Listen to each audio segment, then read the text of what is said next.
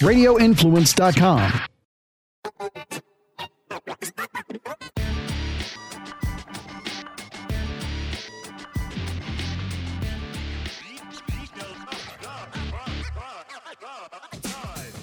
Welcome into a new episode of the MMA Report podcast with Daniel Galvan. I am Jason Floyd. It is UFC 276 week, and we are going to break it down for you here on this episode of the podcast. Daniel, great to have you back on the show. Of course, uh, you were out uh, in Oklahoma City last week, uh, part of a convention, and you text me, and uh, sometimes MMA just can't leave your life, bro. I know, man. It was a very long convention, man. I was working eight to eight. I had to miss out on the podcast. And as I was in the Oklahoma City airport, I was tired. I was delirious. And I thought I might have been dreaming because in this airport, there are very few people. Uh, but there was one man who was working a, a bar, one man who was working the accompanied restaurant. On the TV was the PFL. And I felt like I was dreaming because the guy from the restaurant went up to the bar guy. He's like, "Look at Stevie Ray, bro. He's beating Anthony Pettis." And he went on to talk about how he had watched all of Stevie Ray's fights before he went in the UFC. He had like hardcore opinions about Stevie Ray, and I just was amazed because oftentimes we assume the casual fans don't know too much, but we have a hardcore PFL fan working in the Will Rogers Oklahoma City airport. I just thought that was the most amazing thing that we've got fans like that just casually watching PFL and ESPN having hardcore takes about Stevie Ray. Yeah, that's that's crazy, bro. that's crazy. I mean, uh, you know, I will tell you, it's uh, you don't have those interactions too much. I, I will say this. I'll share this story. So, uh, last Saturday night, uh, my, my buddy's been out of town, so I've been I've been going to his house and, and taking care of his dog. And uh, there was a, a, new sports bar that opened up by his house, and I was like, oh, you know, uh, you know, wife was with me. I was like, hey, you know, let's let's go, and then let's go have some drinks uh, at this this bar and have have a little bit of bite to eat. And we go do that, and uh, so I sit down at the bar and I notice none of the TVs have the UFC fights on. It was on the prelims were on ESPN too. I'm like, oh, no big deal. I'll just put it on my phone. I mean, I, I am so used to that at this point now, Daniel, of, of, going out and just putting fights on on my phone because you know everything's on a streaming platform. So the bars may not have like ESPN Plus or, or anything along those lines. And uh, so I was like, oh, okay, the main card's on ESPN. The main card is about to start. You know, it's going to be come on after the College Baseball World Series is on uh, World Series game runs a little long, but you know, fights come on, and within five minutes, magically, the UFC fights are off the TV. I was like, okay, I guess we're not UFC friendly here. Yeah, how the heck do they have so many televisions and they can't show the damn UFC fights? I mean, it's so hard for a bar to change a TV or even my own gym, man. I'll go to my gym the day of the NBA finals and I can't find a damn NBA finals, but I can find, uh, you know, Mortal Kombat or Star Wars on TNT they've left on there. So that's a that's unfortunate, but at least you had your handy dandy phone to watch the live stream. But yeah, you would think with 84 TVs, they would have leave at least one of them on ESPN2 to catch the prelims. Yeah, that, that was last Friday night as uh, I went up and met with my buddy to watch uh, the end of the, of the Lightning game um, last Friday night. And, you know, my condolences, my condolences, Jason. I feel so bad for you. I, I, don't know what it's like not to win a championship in, uh, what, three months? Yeah, I mean it's tough. It's tough, man. It's uh, man, it's uh, you know, it, the, thing, the thing about hockey is, man, once the the Stanley Cup Finals over, and you see these teams release the legit injuries these guys have. We it, like you had a player, he just didn't have a broken finger. They called it a mangled finger. That's which leads me to the question: Is what's the difference between a broken finger and a, and a mangled finger? I think it's just broken in several places. It's it's just a that's hilarious. I've never heard that. Uh, but yeah, it, it, reads a lot like a, a post UFC fighter injury suspension list. But hockey players, man, they're a completely different breed. They really are. But I'm I, so uh, I watched the first and second period from home, and I ended up meeting up a buddy to watch the third period. You know, and I'm the dude at the bar that literally is got the Bellator fights on his phone while the, the Lightning game's going on. And, you know, Danny Sabatello, you know, you know, we, we all know, uh, you know, there's a certain word he loves, and uh, you know, look, the Mohegan crowd did not like Danny Sabatello, and but Danny did go out there and get the win. Of course, uh, made a little bit of news uh, this week. The fact of he was fined by the Mohegan Tribe Department of Athletic Regulations five thousand uh, dollars, essentially what was called abusive language, and uh, you know, Danny Sabatello, which actually he'll be on Sunday's podcast, so people can look out for that interview. I'm actually going to be talking to him on Friday, and uh, so I said, you know what? Let me me call Mike Mazzulli. Let me let me see kind of what is to this story because you know when I saw like my initial thought was, okay, is there more to this story? Is there more the story of like I don't know, maybe Danny was being a dick to the inspector backstage, you know? And so I I, I talked to Mike and I said, hey man, you know, kind of you know what went into this, and and, he, and I said, well, there's something happened backstage. He goes, no, he goes Danny was a pleasure to work with. He goes, super nice guy, you know, very easy to work with. And he said it was more about the flicking off of the crowd than the actual F bombs in there. I mean, look, do I agree with that decision? No, I do not. Um, I mean, look, I, I get why you're trying to do it, but I, I overall, I just don't agree with the decision. I mean, Mike is one of those guys where I know I can pick up the phone and we can have a real conversation. And you know, it's something that uh, I'm not going to agree with, but you know, at the end of the day, it's his decision. He's he's going to make the decision that that he wants to make. Also, I don't know if you saw this, Daniel, last week. There was a document that was given to the fires at the rules of meeting about the judging criteria. And what it was was essentially was, and there was some negative feedback on it, which I, I didn't quite understand negative feedback. I talked about it on the podcast uh, last week, and the fact is, is what Mike was trying to do was give a very short form of hey, this is what the the judges are looking for. And of course, uh, number one for was damage. Um, you know, Nolan King put the, the thing out there, and I talked about last week. Number one was impact and damage being the most important thing the judges are looking for. Number two, dominance, and then number three uh, is duration, which uh, you know, and and basically Mike Mazzulli, you know, I, I always say this like, there's going to be a method to the madness, Daniel. And the method of the madness was how can I give the fighters critical information and I'm not going to bore them with a five page document of, of how what what is a 10 9 round, what's a 10 8 round, what's a 10 7 round, but I'm giving you one page and I'm, I'm giving you the outline of how we judge fights. I, I thought it was a smart move. I love seeing more. I know the UFC broadcasters went through a judge and refereeing seminar last week in Las Vegas. Um, you know, but I, I, like the fact that at least the commission took the opportunity to sit in front of fighters, and at the end of the day, the fighters can can ask these questions to a commission anytime they want. Yeah, Jason. I mean, I think it was a great thing that they went above and beyond to communicate to the fighters the judging criteria. This is a topic that is consistent, and that there's a big disconnect on how fights are scored, on who's scoring the fights. I mean, so often I hear people trash the judges without really acknowledging that they have legitimate mixed martial arts experience. While I do think MMA judging does still need to be changed with the way we score fights, I just feel as though the way we currently do it isn't the best possible way. I applaud them for making that communication before a fight, and I feel like that should be a regular thing across the board, across mixed martial arts promotions regarding the Sabatello situation, Jason, I agree with you. Don't think he should have been fined. Five thousand dollars is a lot of money out of someone's pockets. Uh, I understand he cursed a whole heck of a lot, and I uh, good on you for figuring out the specifics. It was the middle finger towards the crowd that was probably the trigger and the catalyst.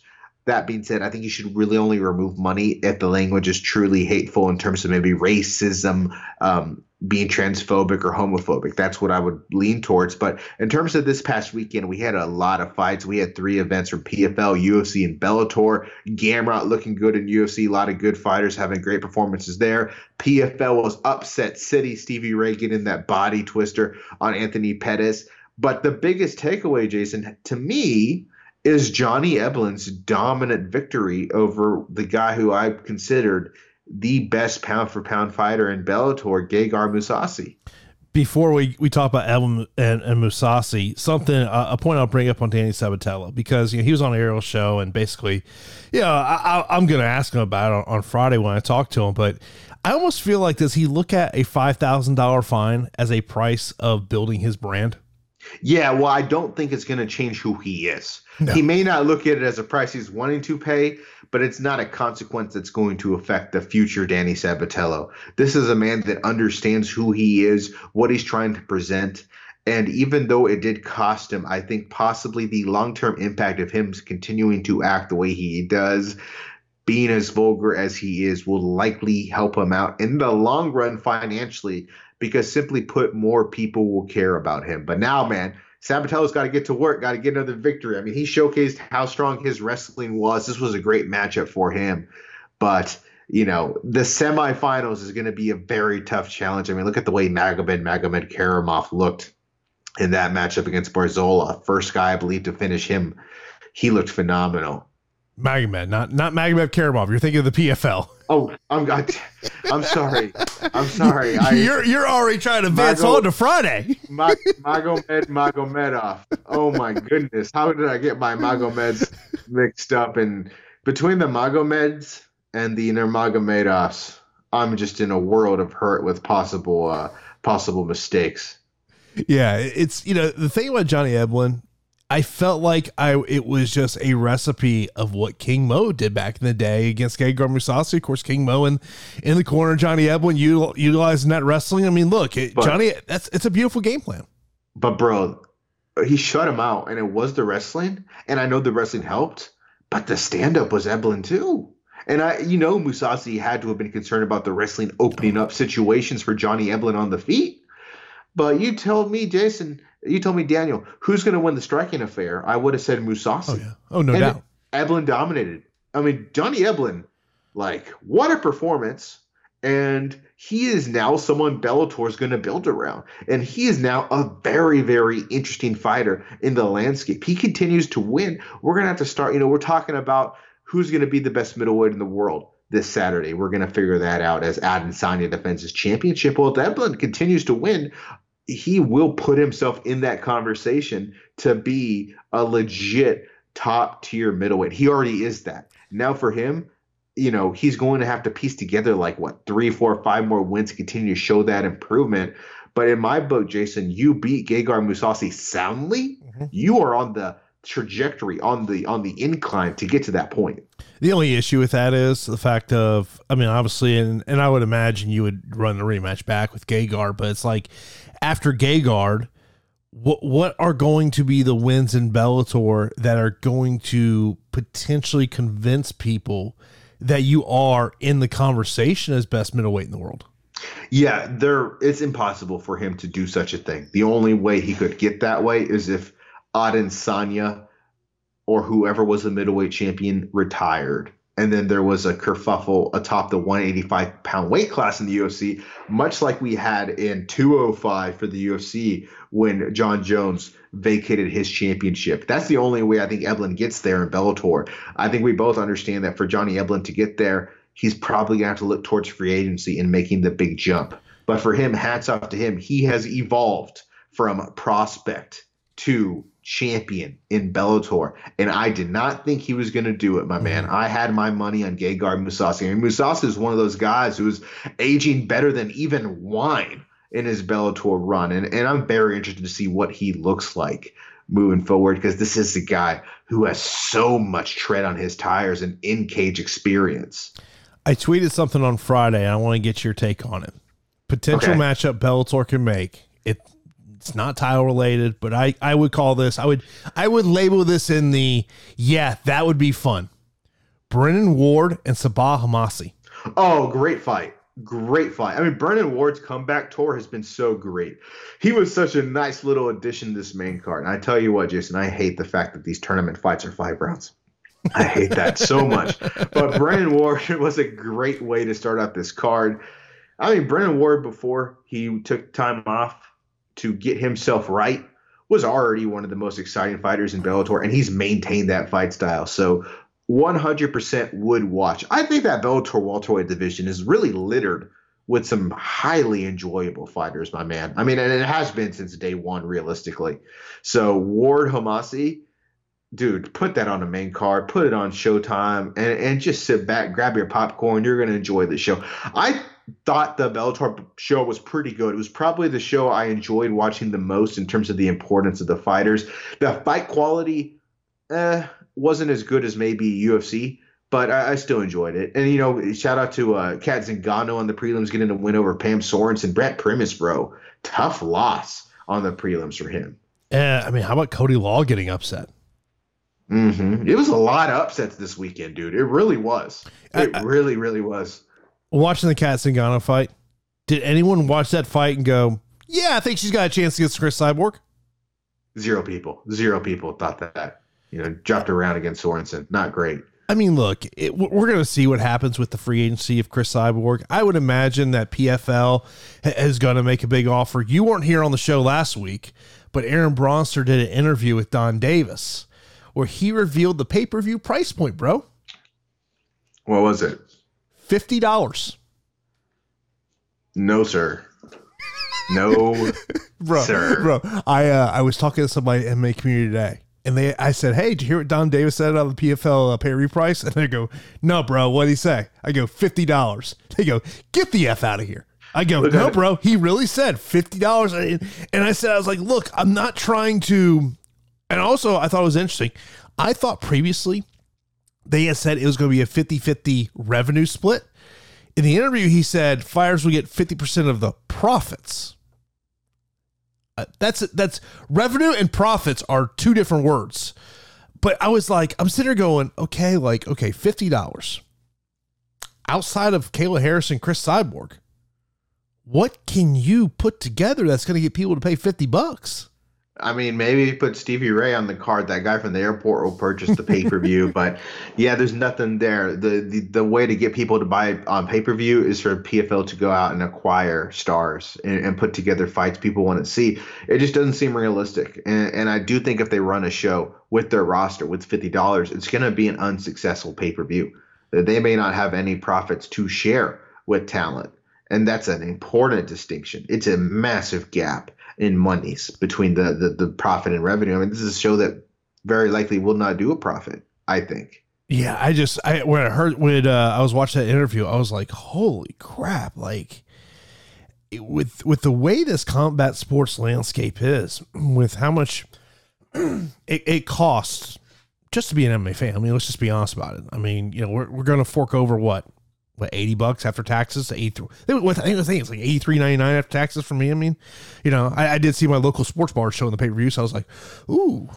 I might end up being there on Saturday night. yeah, man. Uh, you know, it's a uh, it's a type of pay per view that is worth the price for sure for the UFC. But you know, if you can save yourself some bucks while drinking some brews, might as well go for it. Yeah, man, we'll we'll, we'll get into that momentarily. I mean, I, I look, I think top to bottom is it's an amazing fight card. Uh, you know, yeah. the one thing, you, you know, watching the last two weeks of the PFL, and, and I, I, talked mm-hmm. about this last week on the show. Like, this is my favorite part of the PFL season. This stage where it's a you know quote unquote win and go home. Some of these fighters, I'm like, hey fellas, do you realize you need a first round stoppage to go out there and win a fight and get into the playoffs? I don't know, Lance Palmer, one of them. Yeah, oh, like, yeah. I'm, I'm, I'm, I'm watching the Lance Palmer fight, bro, and I'm sitting there going, if you're the PFL, like, like, look, Lance Palmer is an elite mixed martial artist, elite grappler, no question about it. But like, this is entertainment. Like, if you're a PFL, do you want to stay in the Lance Palmer business? I don't think so. I really don't think so. I mean, let's not forget the controversy around Lance Palmer. What a year ago, two years ago, with his father. Yeah in addition to his fight style, and in addition to the fact that prior to this win, it had been a very long time since he got his hand raised. I don't think we will see Lance Palmer back in the PFL next season. Um, but speaking to your point, yeah, we had a lot of fights that were kind of like great fights for these fighters' notoriety and name, but because they won via decision, we will not see them in the playoffs, right? Like the dude in the main event, massive dog against Cappelozza, Matheus Scheffel big time win.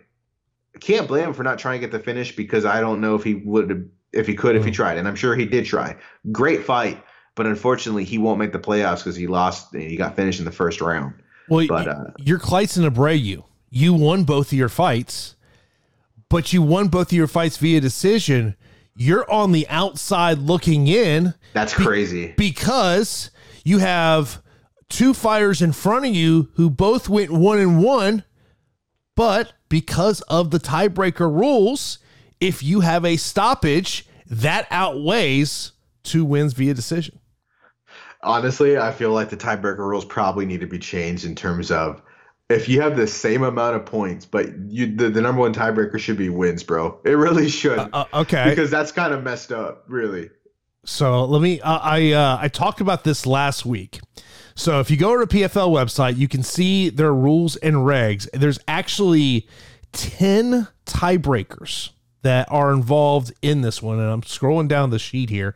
I will tell you, number ten is a coin toss. Oh, what's nine? What's nine? Uh, what's right before coin toss? I'm scrolling down to, to, it. I'm scrolling down to it here. Um, so this is season tiebreakers. If uh-huh. two fighters are tied on points, one is head to head. Okay, makes all sense in the world. Two, yeah. number of regular season fights. Whoever had the largest number of regular season fights, a no contest, no decision, and walkover win count as a fight. A walk off, a walkover loss does not. Okay, makes all sense in the world. Number three, number of finishes. Four, winning percentage. Five, least amount of time spent in the cage when winning. Six, most amount of time spent in the cage when losing. Seven, combined scores on judges' scorecards for all results that ended in a decision. That's insane. That's insane. Oh my God. I have a headache thinking about that. Eight, lowest combined opponent scores on judges' scorecards for all results that ended in a decision. Also insane. Number nine, most combined league points scored by opponents. Uh huh. That makes more sense than the decisions.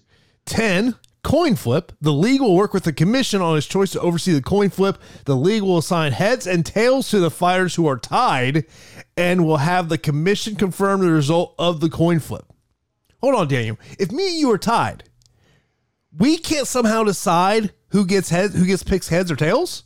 Yeah, I mean, you know, you it, it's yeah, it's so. Uh, if three or more fighters are tied on points, which this is the scenario here at heavyweight, one's head to head, two number fights, three number finishes, four winning percentage, five least amount of time spent in the cage when winning, six least amount of time spent in the cage when losing, seven combined scores of judges' scorecards for all results that end in decision, eight lowest combined opponent scores on judges scoring for all results that end in decision, nine most combined league points scored by opponents.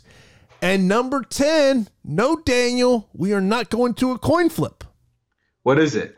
Random draw. The league will work with the commission of its choice to oversee a standings draw. The league will put each tied name on a card, shuffle the cards, and then randomly draw from the cards for seeding. The commission will confirm the result of the draw. That's amazing. I think if they're tied, they should just fight in a backyard one week later. Whoever's tied, just meet up at this backyard and it's Fight Club, and whoever walks out makes it in the playoffs.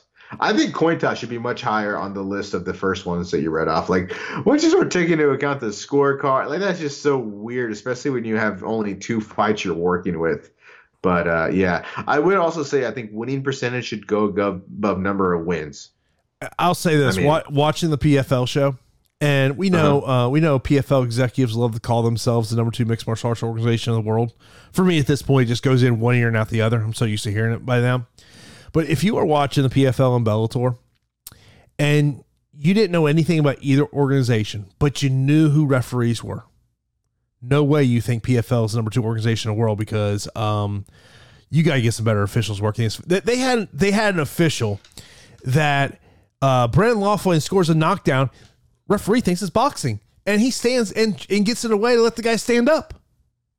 Yeah, that's the most WTF story I've ever heard in my life. Oh no no no no no! That is not the WTF story of the week. I forgot to put this in our rundown, but that made me think about our WTF story of the week that I sent you the other day. Yeah. and that is Brendan Loughnane goes on Twitter after the fight. Goes last night. The commission was explaining the downward elbows before the fight. Okay, okay. I told them PFL had no elbows allowed, and he looked at me like, I knew I was in trouble at that point. Bro, what the F? The referee doesn't know PFL doesn't allow elbows? That's insane. It is insane. Like, that is their literal job to officiate the rules. Yeah, it was, uh, you would think after one of the recent scandals that the PFL would get better at communicating, and maybe it's the officials' fault, but the officials got to know the PFL rules, man, before they explain the rules to the fighters. I mean, how insane is that? That the fighters know the rule books of the fight better than the officials during the rules meeting. Dude, the, I mean, the, these guys might as well officiate their own fight while they're fighting. There was a referee working the show two weeks ago, and look, I'm not out here to call anyone out for being uh, overweight.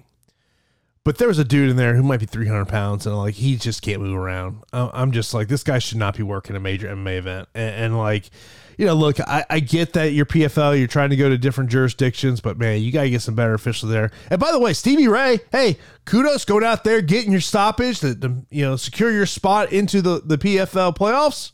Well, you get a rematch against Anthony Pettis. Yeah, man. I'm excited for that fight. It was a good fight, bro. Round one was really good. Really, really good. So uh yeah, I'm excited for that rematch. I mean, because of what we've had in PFL four and five this year, I'm looking forward to the semifinals, man. I've enjoyed this PFL season. You know, uh I, you know, when it's all said and done, I'm not necessarily excited about the idea of, of spending fifty dollars for PFL fights, but all in all, I have enjoyed my time watching it. It was a nice way to to um, kill some time at the airport and you know, even though the viewership numbers aren't high, it, it speaks to how important it is to be on ESPN. They did well uh, two weeks. Well, for them, two hundred forty thousand average viewers.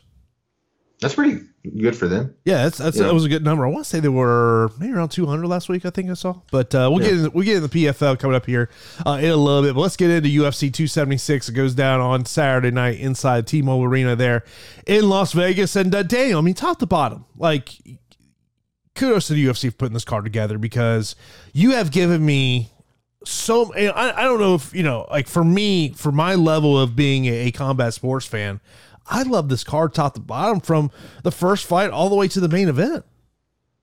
Yes dude. You know it's it's a hell of a fight card dude. It really is. How many guys and gals on this card are appointment viewing television? A whole hell of a lot right? Like the donald cerrone jim miller fight it's just a nice little addition that we got because of the canceled Lauzon Cerrone fights to this already stacked card. I mean, the uh, main event on the early prelims is a freaking great fight. Uriah Hall versus Andre Muniz. Dude, that that early prelim card is dope. Jessica Eye and Maycee Barber, that's a great fight for women's flyweight and I'm excited to see how Barber stacks up against a veteran and Jessica Eye. But the hits keep on coming, bro. When you look at the prelims and you move on to the the main card, Jason, this is one of my most look forward to events we've got on the calendar. Yeah, right when you said there at the beginning about how this card gives you something every aspect of this card, the first thing that came to my mind was Andre Muniz. Yeah. I mean, this yeah. guy, I mean, like you're if you're Uriah Hall, you know, and, and, I was doing a video over on the Odd Shopper YouTube channel uh, last night, and we are talking about Uriah. We were talking about this matchup of Hall and Muniz, and I said, the thing about Uriah Hall, you never know what version of Uriah Hall is going to show up. Like there are times yeah. where you see Uriah Hall, and you're like, okay, this guy's a top five guy in this division, and then there's times that you're like, I think he's barely top fifteen. Like he, he you, just, you just never know. Like, but if you're Ryan Hall in this matchup, I, you know, look, I, am not trying to be a coach here, but I'm just going to throw the suggestion out here, Uriah Hall. Don't go to the ground, bro. Yeah, yeah, my man Muniz is pretty damn good at tapping dudes out when it goes to the ground, and it's going to come down to Hall's ability to defend the the grappling exchanges and. You know, it speaks to this card, right? Uriah Hall's last fight, he was headlining a show on ESPN here he is on the early prelims. Uh, that was a year ago too, by the way. Yeah, yeah. Against basically a guy who's undefeated in the UFC and the Contender Series and is a rising middleweight. Muniz and Uriah Hall is like that's a main card pay per view fight. It really is. Yeah. And it's this card's full of Brad Riddell and Jalin Turner, good lightweight scrap. Ian Garry is always a, a pleasure to watch. The the Du Plessis uh, Du Plessis Brad Tavares fight's really good, and we haven't even talked about a single fight on the main card. And good golly, holy golly, this main card is the great combination of fighters I care about, and they're damn exciting too. You can't point to me one fight on this main card that is not going to be fittingly enough on this weekend fireworks. I mean, yeah, I mean, like like I'm saying, okay, obviously your top two fights are, are your main event, co-main event, no question about it. Yeah, and, and probably if you pull 10 M, M, 10 MMA fans and you said, "What's your favorite fight, the main event, co-main event?" It may be five five.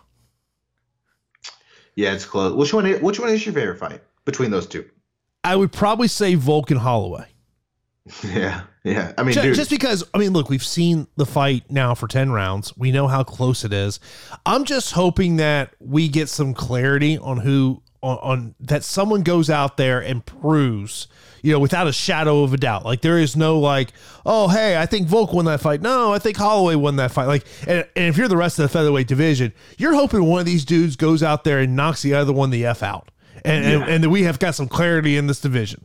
Um, you know, I, I, like to me, Adesanya Cannonier, like I, I like Izzy to win the fight, but to me, if it's a fight that I think comes down to leg kicks. And to me, it's A, can Izzy utilize his leg kicks, which we know that is a big part of his game? Or B, can Jared Cannonier A stop that, but also I believe that he's able to attack with leg kicks. I mean, if you if this fight's at range, I think it's Izzy's fight all day long. But if you tell me that this fight becomes a, a dirty type fight, and not and not meaning in, in a cheating way, but meaning in a way of he's able to get, make this a phone booth type fight, clinching type against the fence type fight, to me, that's what's going to give Jared Cannonier the best shot to win this matchup. But uh, to me, I would like if I'm ranking the main event, uh, the main card one through five, I would go one Volk Holloway, two Izzy Cannonier, three Strickland Pereira, four Munoz O'Malley, five Lawler Barberena. Dude, how crazy is it that Lawler Barberena is the fifth best fight on this card? And so, and and, and it has all the makings and, to be a fun as hell fight. Yeah, and honestly, I might even put it sixth behind the Hall Muniz fight. Like Lawler Barberena, that might be your fight of the night. I mean, that's just is always a scrapper, and Robbie Lawler's an, a legend, a legend. I think uh, it's it's a great fight. I think Lawler probably wins that one. I agree with you. Volk and Holloway is my number one fight on this card. Um, you know, Max Holloway was on the MMA Hour to start off the week, and they framed it in a way that I hadn't thought of that this is a matchup between the number two pound for pound guy in the world versus the number six pound for pound guy in the world. That's just really freaking cool when you think about it like that, right? It, it, it's really cool and it's pretty rare. Holloway had a great line today at the media day where uh, I, I, I couldn't tell who the, the, reporter was that I was asking the question, but the question was essentially of you know, hey, do you feel like that the winner of this matchup is the goat at featherweight? And Holloway's response was, do you guys forget Jose Aldo? That's yeah. It's very nice of him to say that, and he is the goat. But you know, hey, Volk beat Aldo. He he, he does, and Volkanovski, if he beats Max Holloway convincingly, he might give Aldo a run for his money, bro. I mean, I I agree with Holloway. Aldo deserves the respect to be the goat and maybe still be the goat, no matter who wins. But Alexander Volkanovski is like he he's looking like a goat. He's growing those horns because every single time we see this dude fight, granted last time he fought a step down in competition against Korean Zombie, but every single time we see him fight, he gets better and better and better. He is like this textbook case of if you work your ass off, it's going to look better than Nicki Minaj's behind. All right, Alexander Volkanovski is just like unbelievable. And the idea that maybe he beats Max Holloway and then who knows goes to lightweight because apparently he used to weigh 400 pounds as a rugby player. And then who knows, goes to welterweight, just wins all the championships. I'm not sure, but with the Max Holloway, he's such a funny guy. It's so strange to me his lack of interest in watching fight tape. The idea that he has not seen Volkanovski Korean Zombie because he was too busy playing video games and his coach did the homework for him and told him, eh, you don't need to watch it. You already know what happened. It's strange to me his almost like keeping the sport at like an arm's distance away almost in terms of priorities that worries me because i feel like it's the polar opposite from volk and how volk approaches the game. But it doesn't worry me too much because that's how max has always been and well he's had a hall of fame career.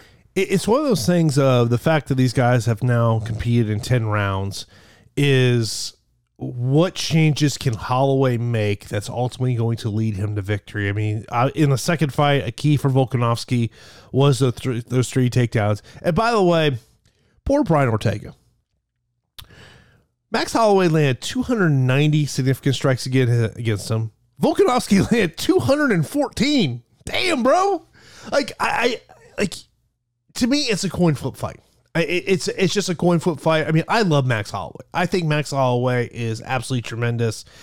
But like, if you tell me I gotta go out and lay a hundred dollars on either one of these guys, and no matter what the odds are, I think it would be smarter to put the money on Volk than it would be Holloway at this point. I would agree with you.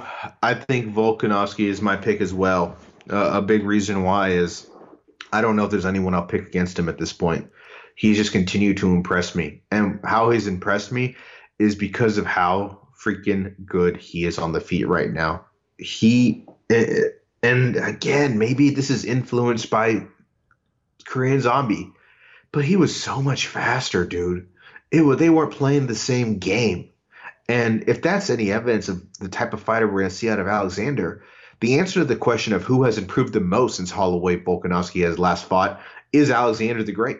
So I, I, I like Volkanovski here, but you can't discount Max Holloway. There is a reason why this fight is so damn compelling. But I, I'm thinking Volkanovski wins, and I think it's because he's able to steal rounds with his wrestling to go along with the fact that his stand up is just continuing just to evolve. You know the crazy thing when you go over to UFCstats.com and you pull up Max Holloway's resume? What the fact it? of his last two fights, he has landed 445 and 230 significant strikes, bro, in 25 oh, yeah. minutes of fighting. Yeah, dude, his volume is high, but he lands his accuracy is even is just so great. He he's just uh he may be the best fighter on this roster. I think. And the one thing that we saw in his last fight against Jair was those takedowns, which I think that would be a nice wrinkle for him if, if he's able to get those takedowns. I mean, look, I think his fight's going 25 minutes, and I think we're going to have another razor close fight. And I think yeah. we're not going to have clarity on, on uh, you know, really uh, who who truly is the king of this division. Yeah, I think uh, I think you're absolutely right. I, I don't foresee a finish in this one. I, I think it'll be back and forth. You know, with when it comes to the main event of Izzy and Cannonier, I kind of labeled out how I really see this fight going. I mean, if you're Cannonier, I mean, look, no question, he's got the power. Uh, he does have a three inch reach uh, disadvantage in this one, and that's why I say I think he's got to he's got to make this ugly. You can't fight at range against Izzy. If you fight at range against Izzy, he is going to pick you apart. And and like, look, you know, by the time we get to the main event on Saturday the narrative of the broadcast could already be hey, if Izzy wins this fight, he's taking on a rematch from kickboxing and Alex Pereira. Yeah, yeah, I think uh, I think you're right. I think if Pereira happens to beat Strickland, he will not be far away from the octagon whenever Adesanya takes on Jared Cannonier. Uh, but Jared thrives in this position. He thrives in being counted out throughout his run to this championship opportunity, he has been the underdog in quite a many amount of fights. The great equalizer has been his power, but more so than his power, just a great technical fighter as well. I think in this matchup, I, I don't think it's going to be the most exciting fight, even though Jared has shown an ability to execute his game plan effectively and not be paralyzed by his opponent's fight style and not let his opponent dictate the pace. It's very difficult to dictate the pace against Stylebender. I think Adesanya keeps the distance, Jason. I think it's going to be kind of a boring fight because there won't be a lot of action because that's where Izzy wants to play the fight out. But I think Adesanya defends the championship successfully in the night's main event. Yeah, no question. I'm with you there, man. Mention about Alex taking on Sean Strickland. The one thing I worry about Sean Strickland is has he put so much of inf- I mean, obviously you want to get ready for the kickboxing aspect, but like to me, there is a clear method of how you can win this fight against Alex. And well, why why would you try to go out there and have a kickboxing matchup against a kickboxing specialist and, and, try to get the fight to the ground? I mean, of course, you know, in his last fight, Alex was taken down two times by Bruno Silva. To me, if I'm Sean Strickland, that's got to be the game plan. But he has spent some time down in American Top Team. It, it really appears based on social media uh, that uh, really the emphasis for him is about been about the kickboxing aspect. But um, you know, this should be a fun fight. Um, but for some reason, I I, I do favor Alex because I, I think Sean's going to sit there and have a kickboxing match with him. Yeah, I think when you look at how Sean talks about his last fight and everything, that's what he loves to do. He loves to put on entertaining fights, and that's probably going to be to his own detriment. But God, I'm going to pick Strickland in this fight, dude. I think he's going to have to revert back to the wrestling. I mean, it's just so obvious. And I think if Bruno Silva is able to out wrestle Alex, Strickland will be able to do just that. Uh, and if Strickland doesn't come in with that game plan, I think if he gets hit a couple times, it's going to get in his head that he probably needs to bring it down. So it's a it's a it's a wild move by me to to bank on Sean Strickland fighting smart.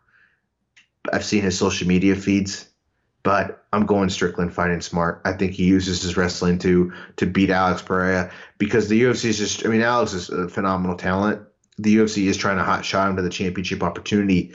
It's a very tough fight, and usually in these moments, the guy the UFC tries to hot shot ends up with egg on his face because it was just too big of a test. Yeah, I mean that that to me is when they made this matchup, it was very clear there was no, uh, hey, we're going to slowly build this guy up. They're like, nah, man, we got to get him to the title matchup to potentially set up this rematch here. Uh, Barberena and Lawler, uh, this is a fight that was actually supposed to be on the early prelims, but got bumped up when Miesha Tate versus Lauren Murphy got scratched from this card. That fight is now next week in UFC Long Island. Lauren Murphy revealed that she did test positive for COVID, so uh, that fight's now going to take place next year, next week. I mean, look, I think Brian Barberena. The first thing I think of is, wow, man you know, he, he's got to put on a fun, exciting fight. I, I like Robbie Lawler just in the spot just because I think he's just a more technical striker and he's going to take advantage of the wildness of Brian Barberena. Yeah, I agree with you. I agree with you. My big concern for Robbie Lawler may be similar to the concern I had for Gegard. Age, experience. There have been times when Lawler has performed and he's looked like a shell of himself. After those performances, he has returned to form this is a great opportunity for him. This isn't the toughest opponent in the world, and it sets up nicely for Lawler to utilize his offense. But I'm going to bank on Father Time winning this one and Brian Barberena winning due to possibly a look of decline from Robbie Lawler.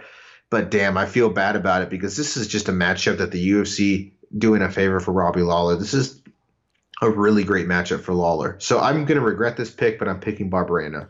O'Malley and Munoz, which is going to kick off the pay per view. And I mean, look, first off, let's give some kudos to Sean O'Malley's people because, goddamn, do they know how to pick the right matchups?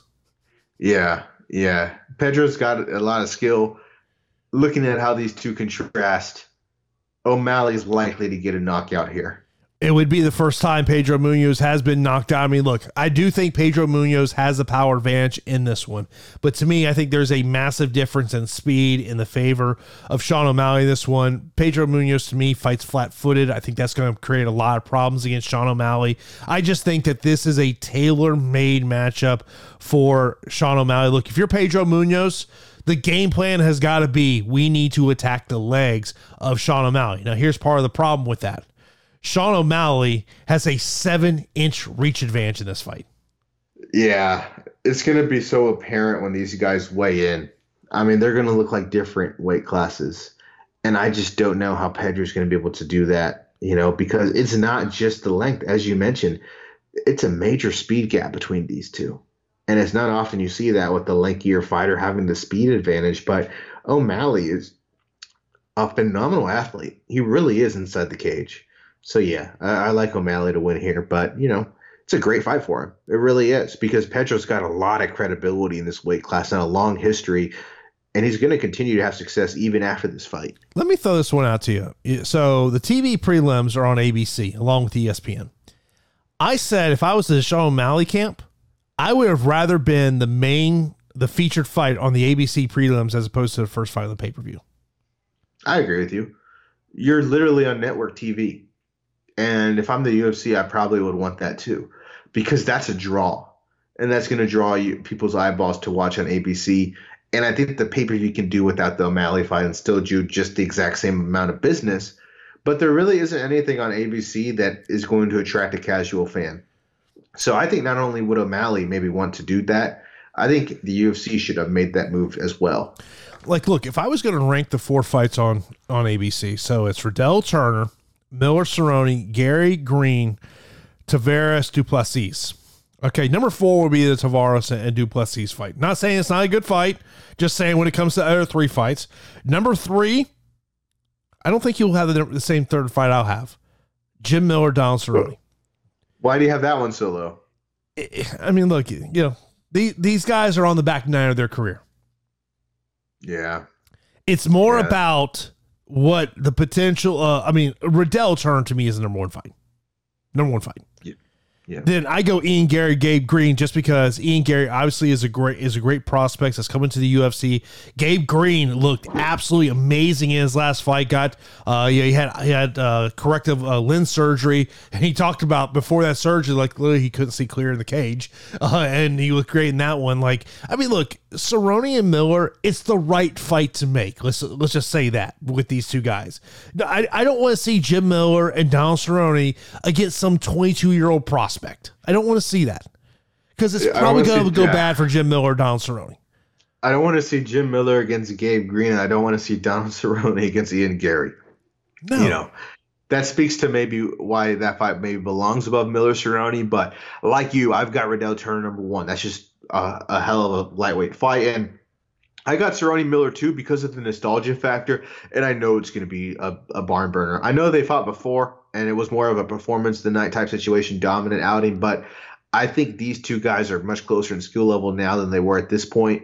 I like Miller to win this one, but I agree with you. They're kind of in that UFC Legends division where it's just like I just want to see Donald Cerrone fight Jim Miller, and you know, heaven forbid they book Joe Lauzon against him again. That definitely won't happen. but it's it's the right place. It's the sweet spot. It, it's my number two fight on these prelims because of that. There's just so much backstory and star power. Would you say Muniz Hall is a better fight than Riddell Turner, or do you think Turner Riddell is a better fight? Turner Riddell's a better fight. Yeah, you like that one? Yeah, yeah.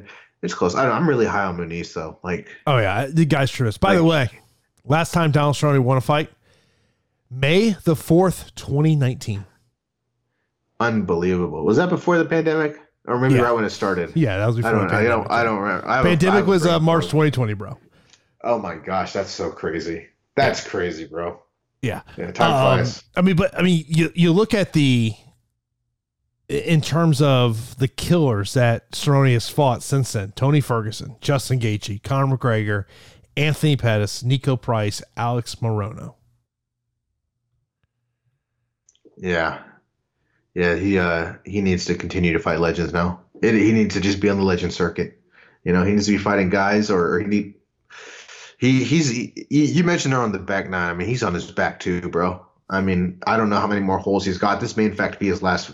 Has he talked about if it was gonna have this gonna be his last fight? He says he wants to get to fifty fights, so he's got three more fights.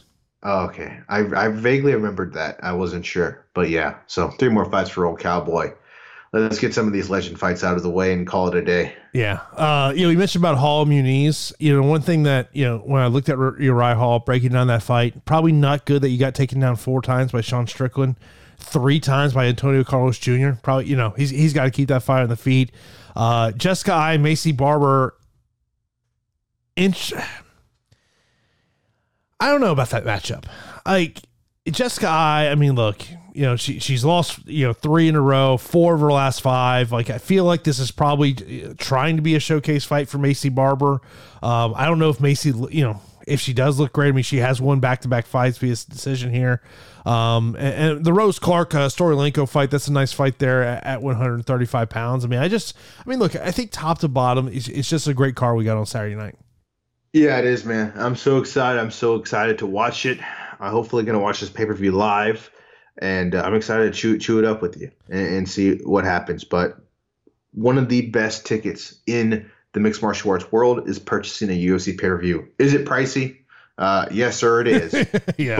but but generally over the past three four years most pay-per-views have been just absolutely badass i mean the last it was the last pay-per-view was the one that was kind of bad the the one with carla and rose Yeah. but other than that oh, no, that, that was two pay oh no That no was two that pay ago. Pro- yeah that was before the Prochazka fight. Sorry. Uh yeah two pay-per-views ago. That one was a bit of a lame duck one. But uh yeah this one this will be worth your money my man.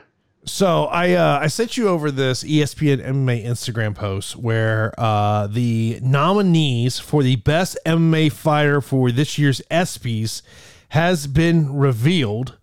Your candidates: Kamaru Usman, Alexander Volkanovski, Charles Oliveira, and Kayla Harrison.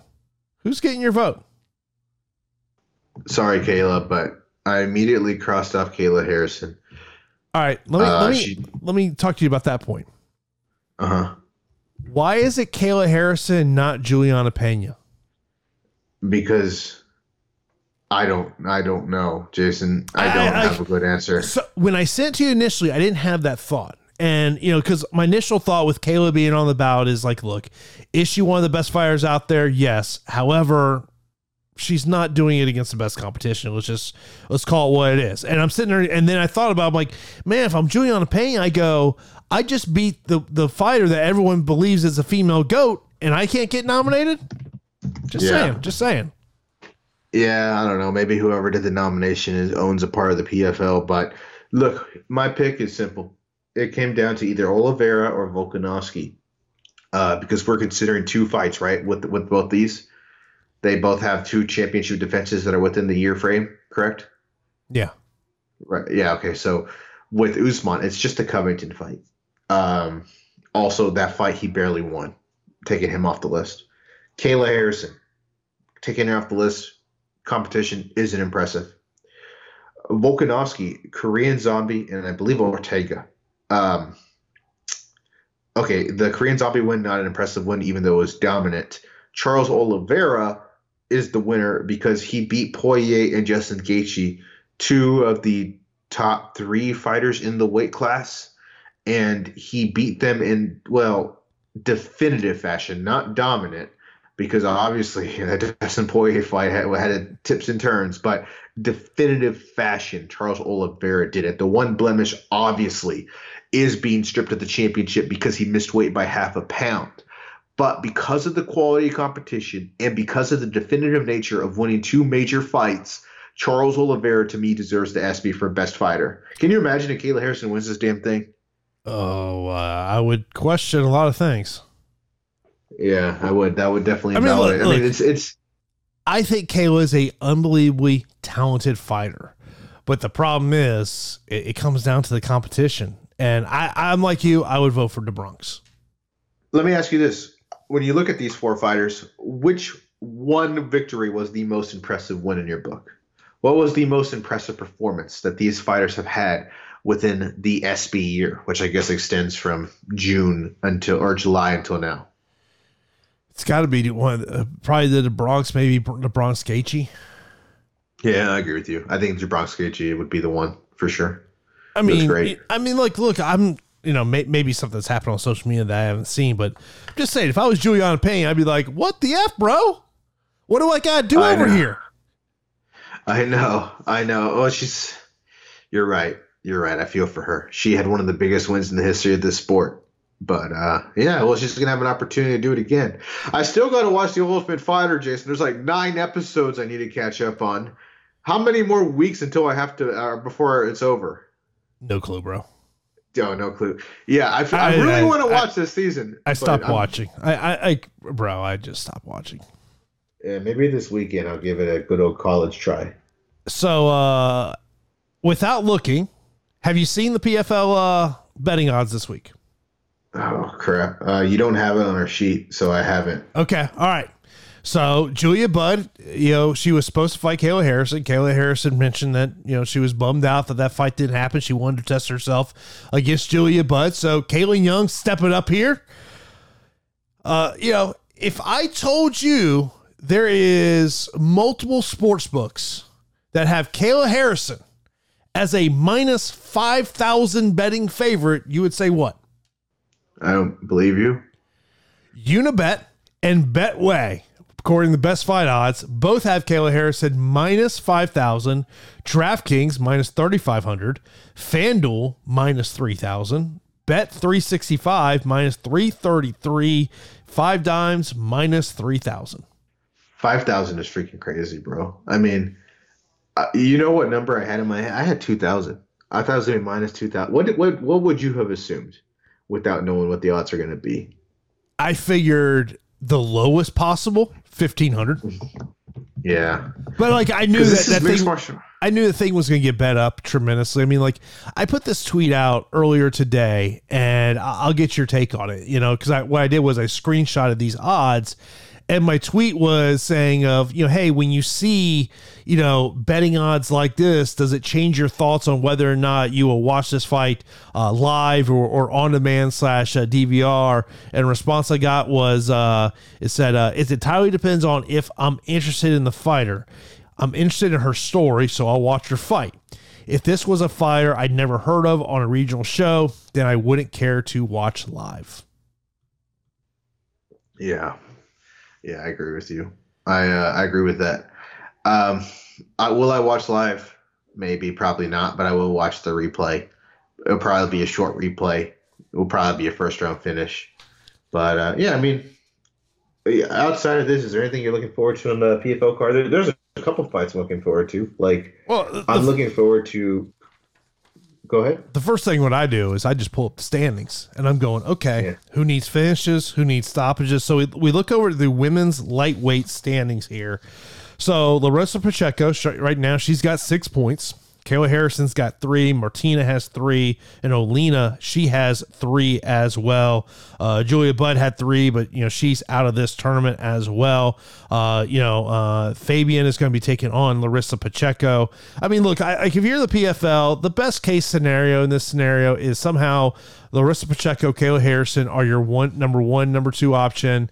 Larissa Pacheco has no weigh-in issues, which we saw last year, and they meet in the finals. I mean, look, I expect Kayla Harrison to steamroll through uh, Caitlin Young. I would be shocked this fight gets out of the first round.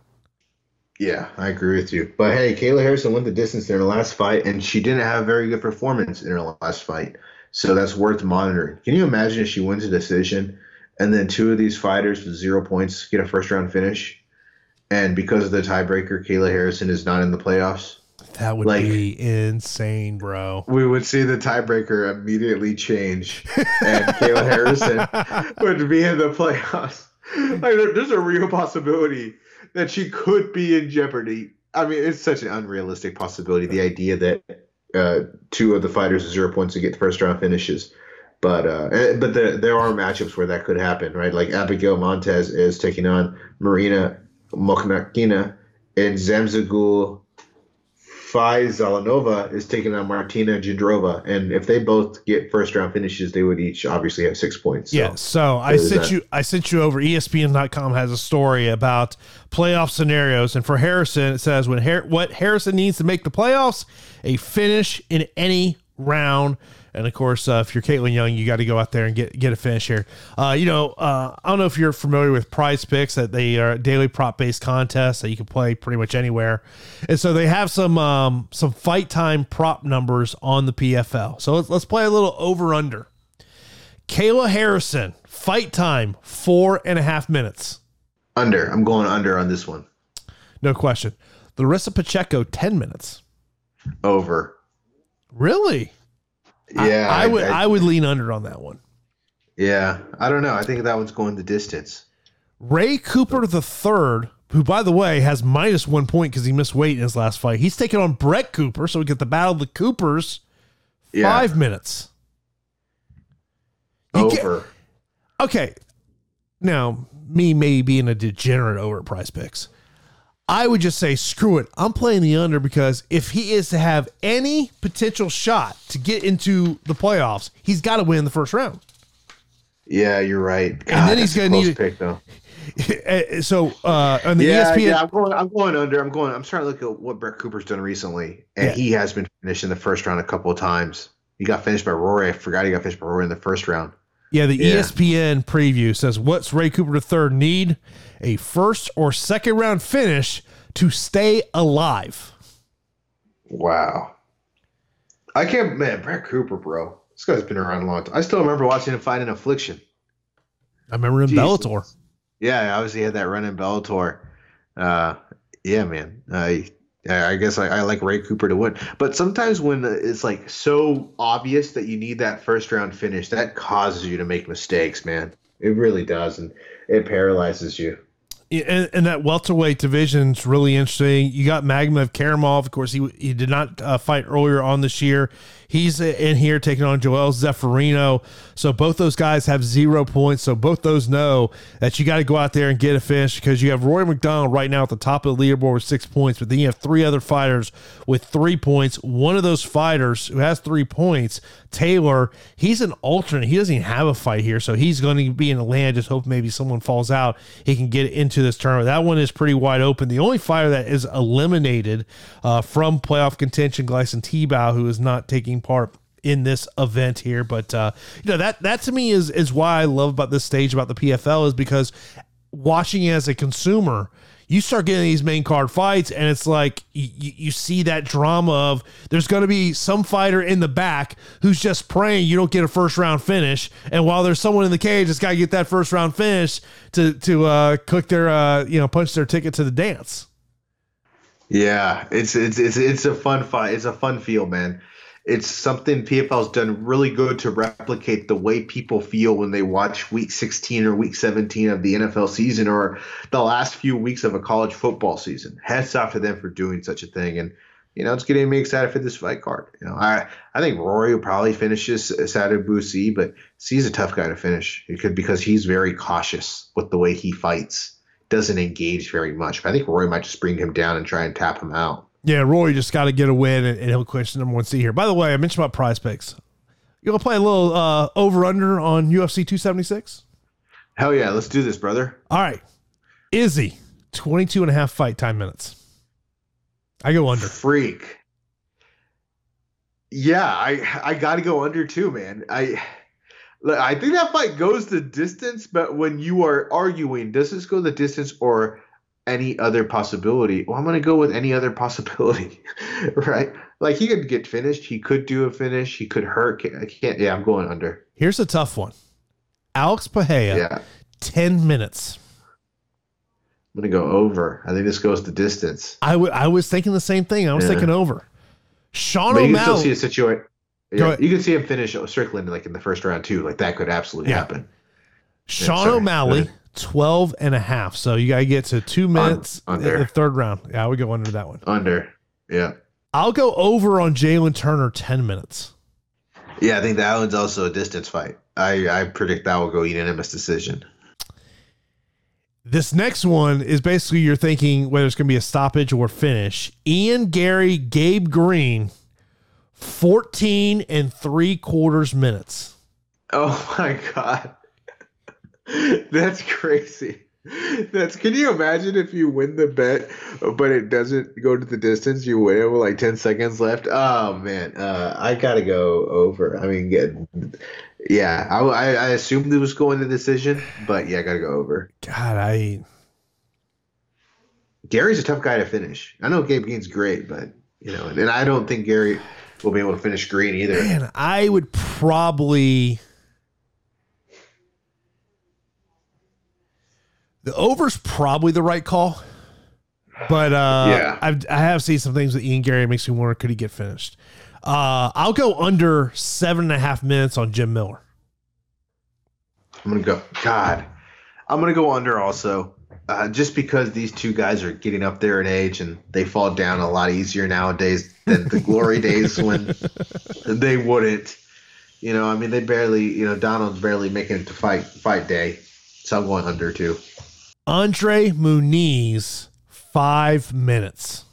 Over. I think this one also probably goes the distance. I know if Muniz gets Hall on the ground, he's looking for that submission, but I'm going to pay some massive respect to Uriah Hall and assume it goes the distance. And I don't know if he'll be able to score a knockout either, but Uriah could absolutely get like a damn one minute finish. With some of the times, he will just have a highlight reel knockout early on in a fight. We have another 14 and three quarters. This is the final one oh, for, yeah. for UFC on fight time. I'll uh-huh. go over because it's Brad Tavares. yeah, yeah, I got to go over also on that one. Death what's, tax, what's the number on Jessica? They don't. They don't have one. Jessica Rose Clark. Uh, uh, Brad Tavares. So the last time he has won a fight via TKO or submission was 2018 Prior to that, it was 2011. Holy crap. Two two finishes via win. Two wins via finish in a decade. And think about it, he went, he went 25 decade minutes with plus. Izzy. Yeah, hats off to him for that. Yeah. Wow, that's stunning. Um, yeah, I, I think I, you got to go over on that one. So they do have a significant strike prop on both Volk and Holloway. Volk 133 and a half, Holloway 128 and a half. This is one of those fights where I would probably go over on both. You know, I just feel like these two guys. Honestly, I would probably go under on Holloway and over on Volkanovski, but Holloway has because Volkanovski's got great striking defense. Uh, but Holloway's volume output is tremendous, though. Yeah, and, and plus, what if Volk takes him to the ground and those are not significant strikes? Those are uh, those are takedowns. Uh, let me see. Yeah. If, do we have a takedown prop on? Uh, we do not have a takedown prop on Pedro Munhoz. Uh, so the number on Volk is two takedowns. Got three the last time. over.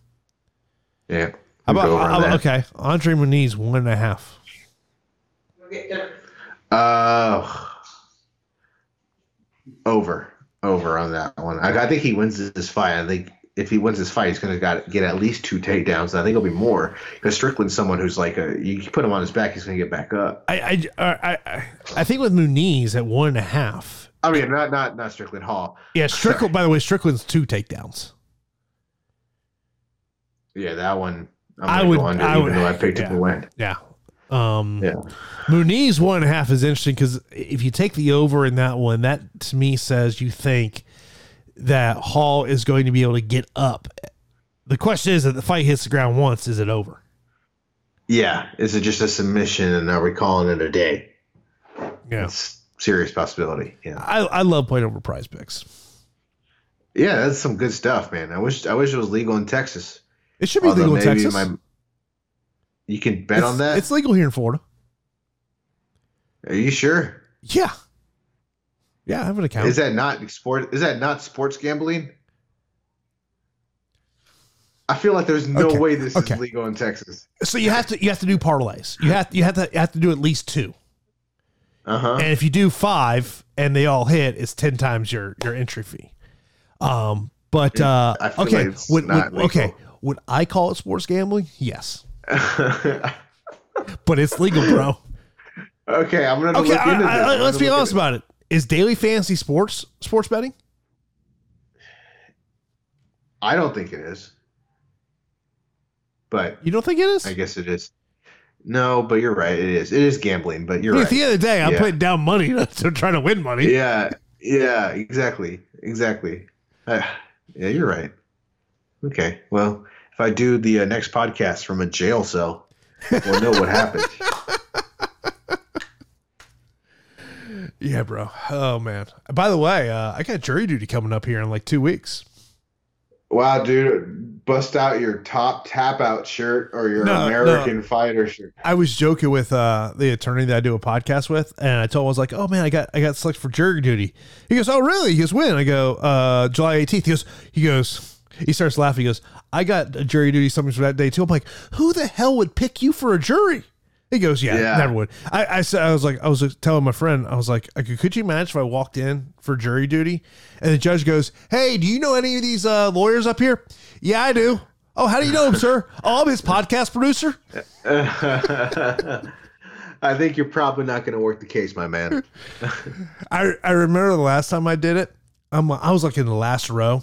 I don't know. There's probably this this is this is pre COVID, so there must have been like I don't know, fifty of us in the room, and they start going around asking questions. And in my head, I'm going, they keep asking the same six people questions. They've already picked the jury. Why are you wasting my time? That's what the U.S. government does. Waste your time. Have you ever done jury duty?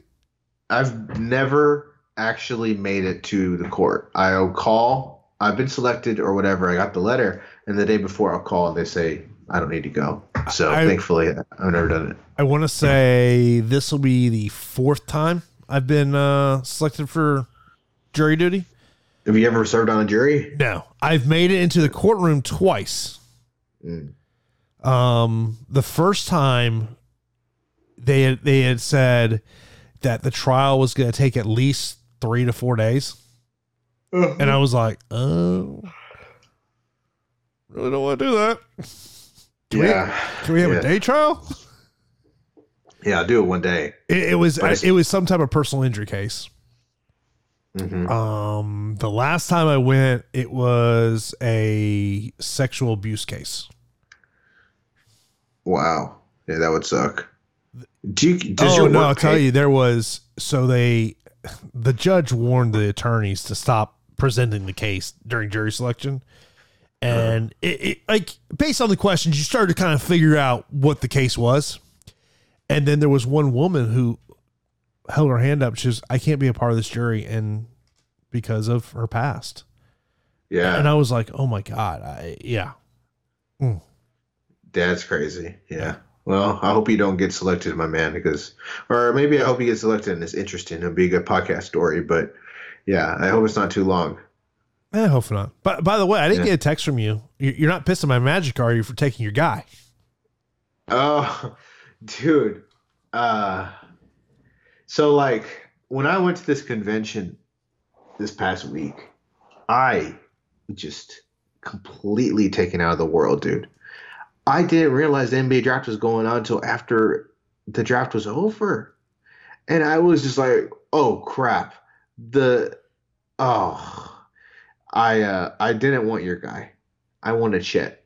I wanted Chet Holmgren. Oh, really? I love I loved the idea of this dude like I saw this video of him uh defending uh, Steph Curry in high school and I was all in. But bro, I'm at the stage where I'm gonna talk myself into Jabari Smith being the best player in the draft. Had the Rockets drafted Paolo Banchero, I would have thought the same thing. I would have been I- like, "Oh, he's the best. He's the guy. He's the best." He's the guy I wanted. I didn't He's want you I didn't want? Jabari. Now look, Jabari may be the best overall player in terms Yeah. of, of both sides of the court, but I'm like Magic. We need somebody who can score. yeah, yeah. Paolo's And just. Paul's that guy. I loved. I loved watching him in the in the. I don't know if it was the tournament or if it was just a really marquee game, but God, I watched him. I was I- like, this dude's special. I remember watching him in, in, in the regular season. I was like, okay, Yeah. We got a good chance to have number one overall pick. Overall pick. This this may be Yeah. guy. And I don't know if you saw uh, the the big Aristotle Shaq on his podcast.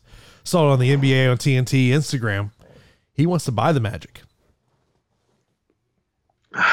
Can you imagine who owns the Magic? uh, the DeVos family, and basically the, the Oh. synopsis of the clip was, uh, "When you're ready to sell, me and my billionaire friends are ready to buy, and we'll turn that franchise around." So does that mean he's still going to be on Inside the NBA? No, I he actually so. he had a minority ownership in the Sacramento Kings at one time. He had to sell it because. Uh, of an involvement he has of, with a casino in Vegas, but it, in his podcast, he already knew who his general manager was going to be because general manager was on the sh- his uh, who he wanted general manager on the show, Dennis Smith? Scott. Dennis Scott. He'd want he'd want Dennis Scott because he said he goes, I would trust 3D to make all the right decisions. I wouldn't have to worry about anything. I bet, yeah, you would love it. You would uh, love it as a Magic fan to have Shaq, and Shaq could probably be going to games and everything. Oof, that'd be great. Because yeah, Orlando fans, you guys deserve something nice. You all really do. I mean, I know Dwight brought y'all to the finals one one year, but it's been a long time of not having a good team, bro. Like you guys deserve it. You, You, really do. you don't gotta tell me, bro. yeah, I mean, I've watched a lot of bad basketball over the past couple years. Dude, ever since Dwight has left your team, which is like when I was a child, y'all have not been relevant. And I'm nearing my 30s now.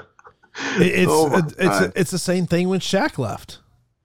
yeah. You know, and then you know Penny Penny's health just went out from you know out from him, and then you know they got the number one pick. He got to Dwight Howard.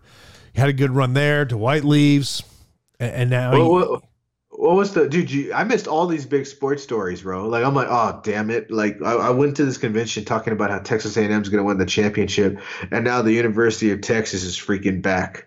They get damn Arch Manning and apparently every other top recruit, and I'm like, Jesus! I, I- why did Arch Manning go to the Longhorns, man? What the hell? I hate it. maybe there was a good bag. I don't know. Like there was probably a whole suitcase. oh god! If you if you follow college athletics and you hear the term bag, I think you know what what we're talking about. Yeah, yeah. Well, I I missed you. I missed the podcast. I missed the world. I did love my convention. It was life changing. I uh, it was crazy, bro. As all these photographers, videographers, multimedia journalists, and we listened to all these seminars. We competed in assignments some high level people went to this thing. Like literally a crap load of people from CNN. There was a guy who's literally in the Ukraine that was oh, wow. there with us. Yeah, but who won the big competition? Your boy. I won the best. I won the best edit, which is the top competition. I beat all these people. Oh, so. that's awesome! Congrats, bro. Yeah, yeah. Thank you, man. It was very intimidating. Uh, just I work for a city, uh, uh, the Rio Grande Valley, and I went up and all these people from all these major markets, and your boy did good. So That's I was awesome. very excited. Yeah, That's awesome. Yeah. Uh, by the way, we should leave on this main note. Violet uh-huh. she is done with MMA. Oh, yeah. She officially announced today that she signed with the WWE. Be interesting to kind of see uh, how the WWE is able to uh, you know utilize her. I mean, obviously you got you got to imagine. I mean, got to imagine that's a, that's a long term build. You know, I wouldn't think we would see her on TV anytime soon. I don't possibly, but also they have been like the NXT product they have on television. They've been using people sooner than you would expect, mm. but I would exp- I would like within a you know a year of training. So I wouldn't expect her in the next year. Maybe make a TV appearance like "Hi, I'm here," but I would expect her to debut after Gable Steveson makes his WWE debut because he's been started a little earlier. But hey, man, Valerie Loureda has a real aspiration to be like a very famous entertainer. Like she's mentioned that, like that's yeah. her goal to be influential. Uh, she had a you know a nice run for Bellator. It's a loss for Bellator for sure because she was one of the most marketable people they had on their roster. But she'll have success, and you know maybe down the line she'll come back. I do wonder like if she does WWE for like five years, and she decides to compete in mixed martial arts again does that Bellator contract still hold? Uh, Does it I, okay, as far as I know, the contract has been paused. Uh, okay, so she would have to fight yeah. at Bellator. I mean, the, the, the thing okay. that I always think about when we see these MMA fighters go over to WWE is kind of like that travel schedule grind of yeah. how much more difficult is kind of the athletic aspirations of, of being a WWE performer as opposed to being a mixed martial artist. It's definitely hard travel wise, but it's a lot easier to win. So there is that. A lot easier to win. And for Valerie uh, okay. I mean. All right. You know this. Uh-huh. Since you, you do some professional wrestling training, would professional wrestling training be harder on the body, though? It'd be harder on the structure of your body it wouldn't hurt more. It hurts way more to do mixed martial arts training, especially if you're sparring, because the other person's hitting you, and you do get hit in wrestling. But it's much harder on the structure of your body and long-term damage because often you are jumping up and landing on your back and rattling not only your brain but your skeleton. You will have issues with your back and with your neck, and that will happen in mixed martial arts training as well. But I would say that for professional wrestling, it's probably better for your brain, ironically enough, than mixed martial arts training, if I had to guess, because you are just receiving way more strikes to your head during a training session when you spar versus when you tuck in your chin and land on your back in a pro wrestling thing.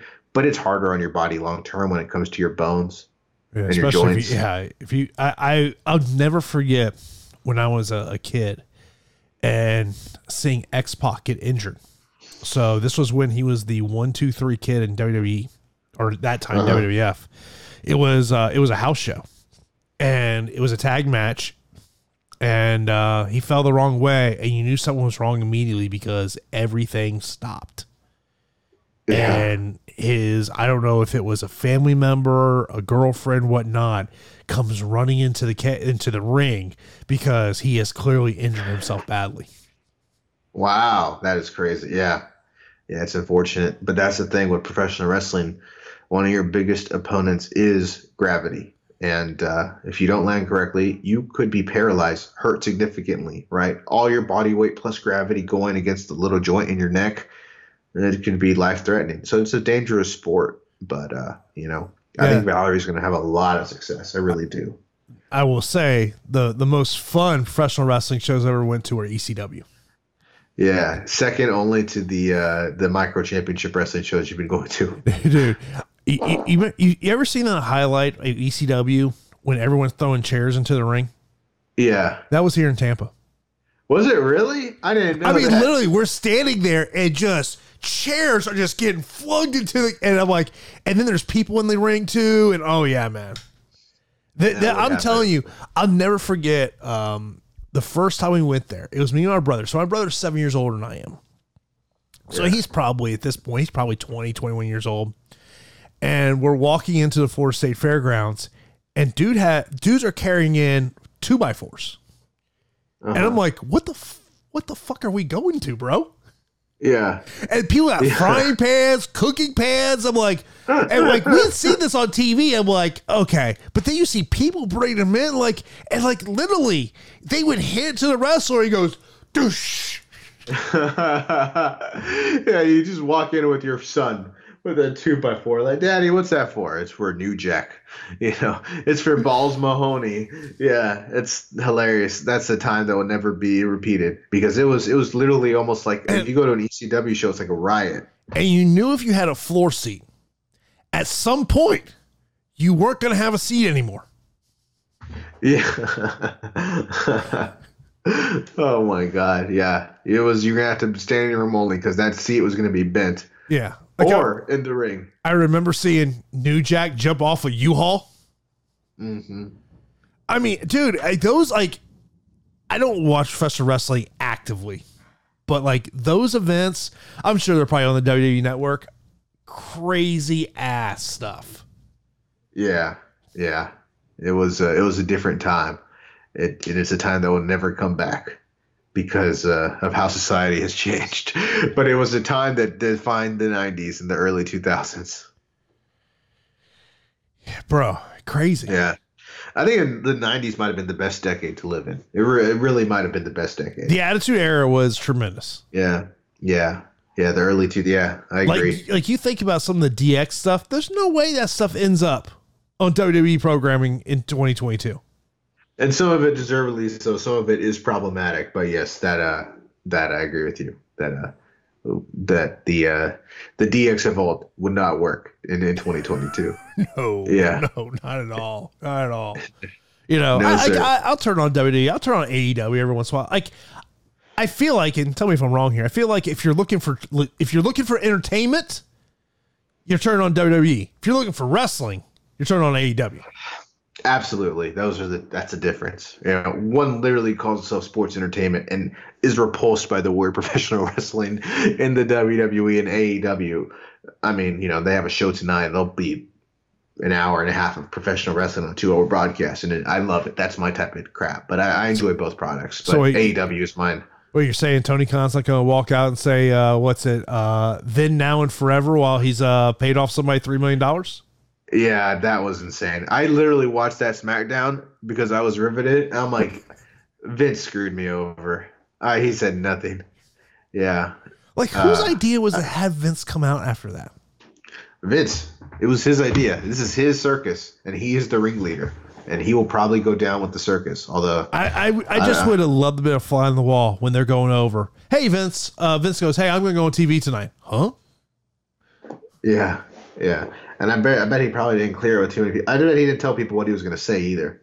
I mean, it's his circus, you know, and it's been that way since the '80s. Yeah. Four decades. Four decades, man. And why is Ric Flair wrestling? Can you explain this one to me? I can't. Besides Yeah. money? Did they say who his opponent was No. yet? Yeah. He was supposed to wrestle Ricky Steamboat. and Ricky Steamboat was like, "Count me out of that one, sir." Yeah, I don't want to be responsible. I mean, this is a guy who's nearly died several times. Yeah. I, Yeah. I, I watched the press conference and I was like, uh, yeah. And let's just say, living in Tampa, um, a lot of stories about Ric Flair at bars. Let's just say that. Well, I'm sure those stories have, you know, it, it's not the first time, won't be the last time for Yeah. the Nature Boy. Sure, it's not. But that is going to do it for this edition of the MMA Report podcast. Appreciate everyone taking time out of your day, download and listen to this episode of the podcast. Next episode will come out on Sunday. I'll be joined by Danny Sabatello. Also, Charles Rosa will join me as well. So be on the lookout for that. So that's going to do it for this edition of the MMA Report podcast, which comes out two times a week. Sunday's the interview edition, and then on Wednesdays, myself and Daniel talk about everything going on in the world of mixed martial arts.